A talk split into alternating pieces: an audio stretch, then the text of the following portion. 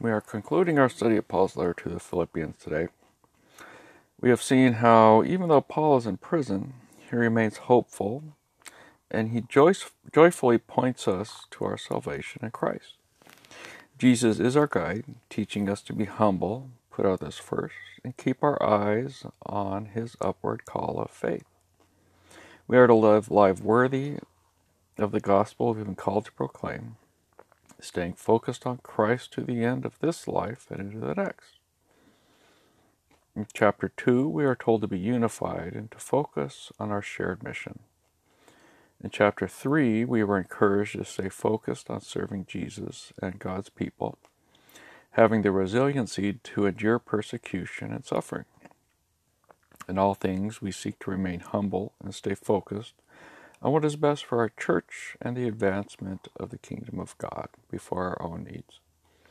As Paul says in verse 1 of chapter 4 Therefore, my beloved brothers and sisters, whom I long to see, my joy and my crown, stand firm in the Lord, my beloved.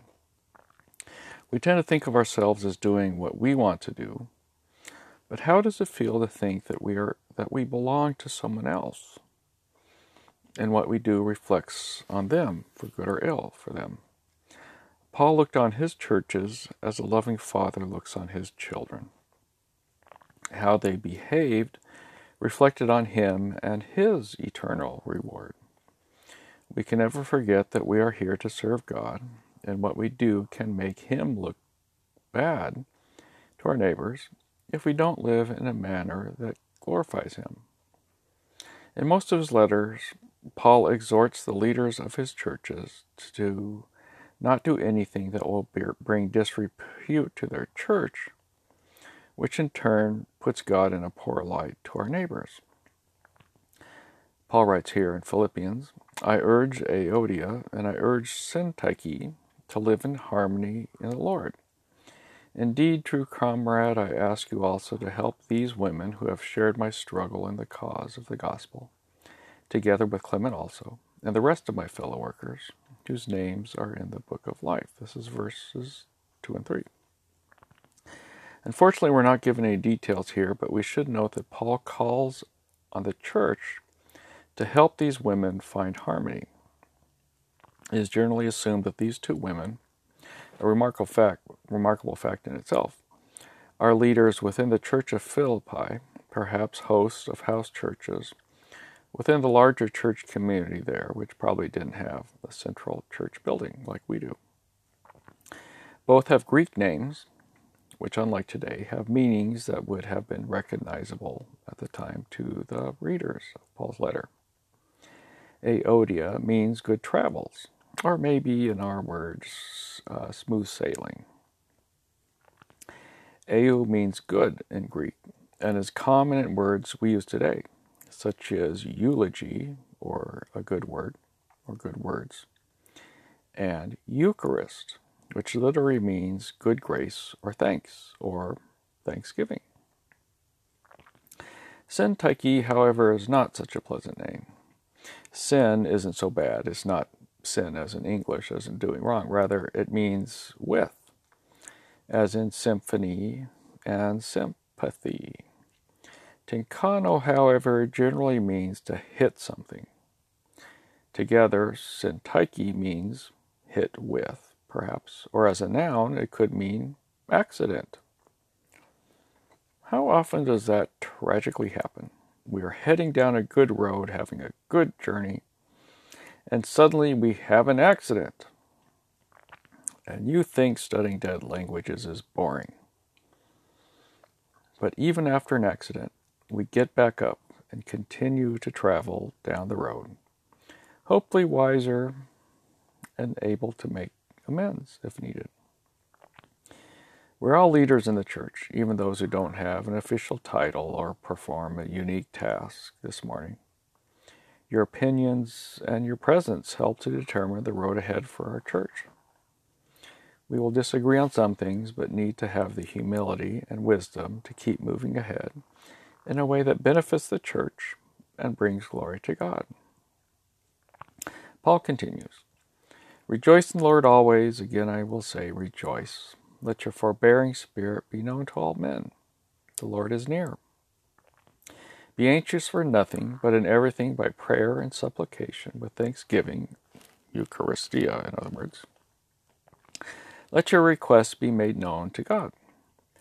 And the peace of God, which surpasses all comprehension, shall guide your hearts and your minds in Christ Jesus. This is Philippians 4 to 8. Verses 4 to 8 of chapter 4, that is. An amazing passage, all the more so when we remember that Paul is in prison and his churches were facing persecution from numerous directions also. So, any comments or thoughts? Again, we are to be patient, humble, content with what we have, and always in prayer. No matter what life brings, God will see us through it. God's peace will guard and protect us. Now, what I would like to ask Paul is what he means when he said that, quote, the Lord is near, unquote. Does he mean that Jesus is about to return soon?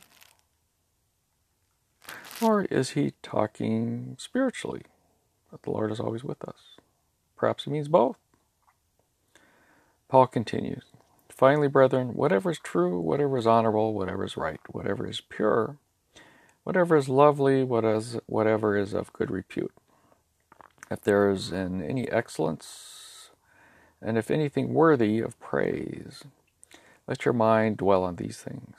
The things you have learned and received and heard and seen in me, practice these things, and the God of peace shall be with you. Verses 8 and 9. What do you think of that? In a confusing and troubled time, we will have God's peace if we stay focused on Him and these godly things. So don't be overcome by all that is going on. Turn off the news, turn off the TV, and pick up your Bible and read.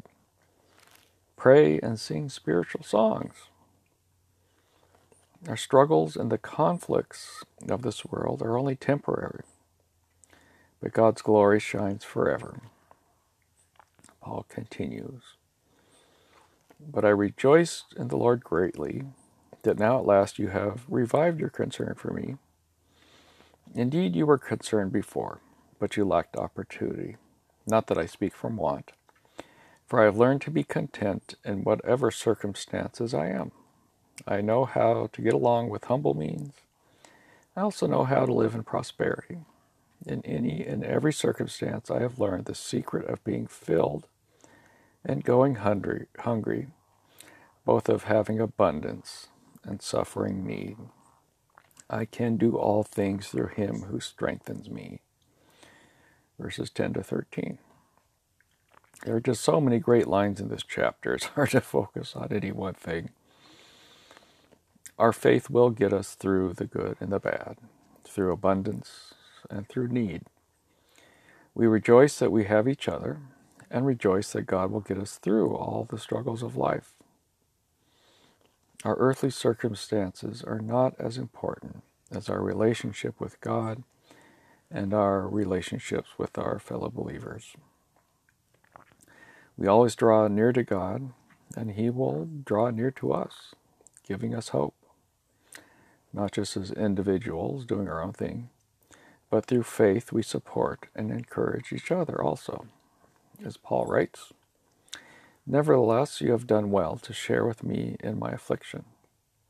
And you yourselves also know, O Philippians, that the first preaching of the gospel, after I departed from Macedonia, no church shared with me in the matter of, of giving and receiving, but you alone. For even at Thessalonica, you sent a gift more than once for my needs. Not that I seek the gift itself, but I seek for the profit which increases to your account. But I have received everything in full and have an abundance. I am amply supplied, having received from Epaphroditus what you have sent, a fragrant aroma, an acceptable sacrifice, well pleasing to God. This is verses 14 to 18. Now, we here don't really have a Paul to join together in ministry with. Rather, we join together to support the ministry of our denomination, the other ministries that some of us support outside of the church, and our own ministries at the church. Perhaps the lesson here is to seek to support ministry outside of our church, along as inside. Supporting ministries and individuals going out in Christ's name to places we are not able to go, whether here in the U.S. or around the world.